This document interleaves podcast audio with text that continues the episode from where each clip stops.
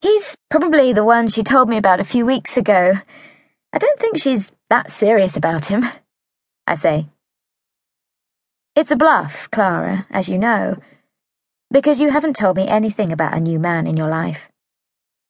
I'm not angry, though, just surprised and a little bit embarrassed because they expect me to know everything about you. We're so close, we're almost the same person. That's what they think. I doubt that's true.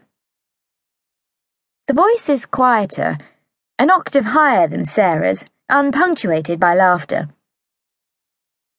It is the first time Debbie has spoken. There is a smugness running through her words. I look at her properly for the first time.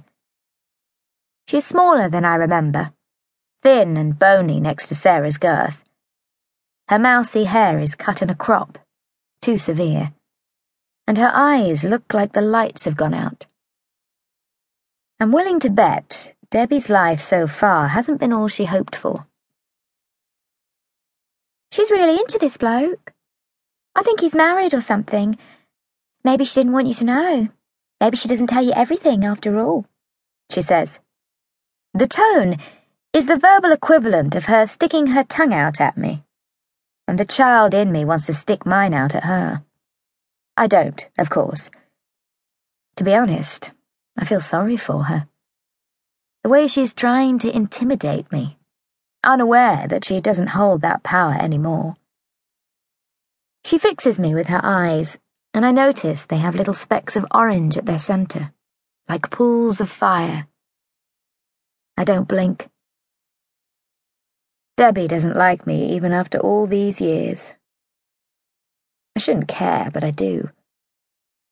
I smile. The challenge of winning her over is too much to resist. You could be right, I say. Well, we all change, don't we, Rachel? Sarah is giggling again. And Clara was away for so long. Was it five years? Sarah asks. Seven, I say. And I wonder how much you've told her what gaps you've left in your story. She was away for seven years.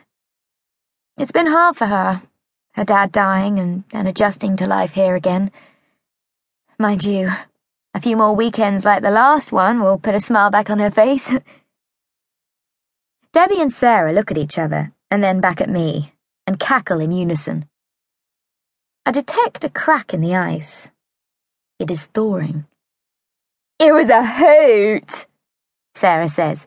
Clara is so funny. She completely cracks me up. Don't you think, Rachel? Oh, God.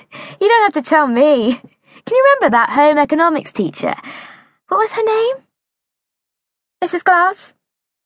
Debbie says, Yes, Mrs. Glass, I say. The one with the lisp. Well, Clara is so good with accents and ripping people off. She had her down to a T.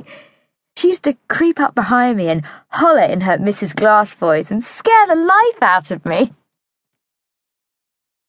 Sarah has to swallow her drink quickly before she spits it out. Ah, you can laugh about it now, I say. At the time, she used to make me go dizzy with the giggles. I couldn't stop, and Mrs. Glass would be saying, Rachel, stop laughing this instant or I'll throw you out. And that would make me laugh even more. No wonder I always burnt my souffle. I think back to those days, to what we shared, Clara. I had none of your natural timing, but God, did I work hard to please you. Did you ever realize that? Those moments when I'd make you giggle or smile, or the ones where I'd do something funny and you'd pat me on the back and say, That's why I love you, Rachel.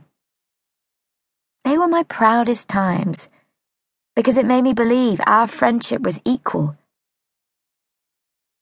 Your laughter was like a drug, you see.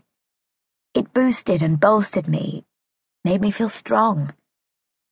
I'd have done anything to hear it again and again and again. I think Sarah may be drunk, or at least well on her way, because her words are coming more slowly now, and when she speaks, her eyes look at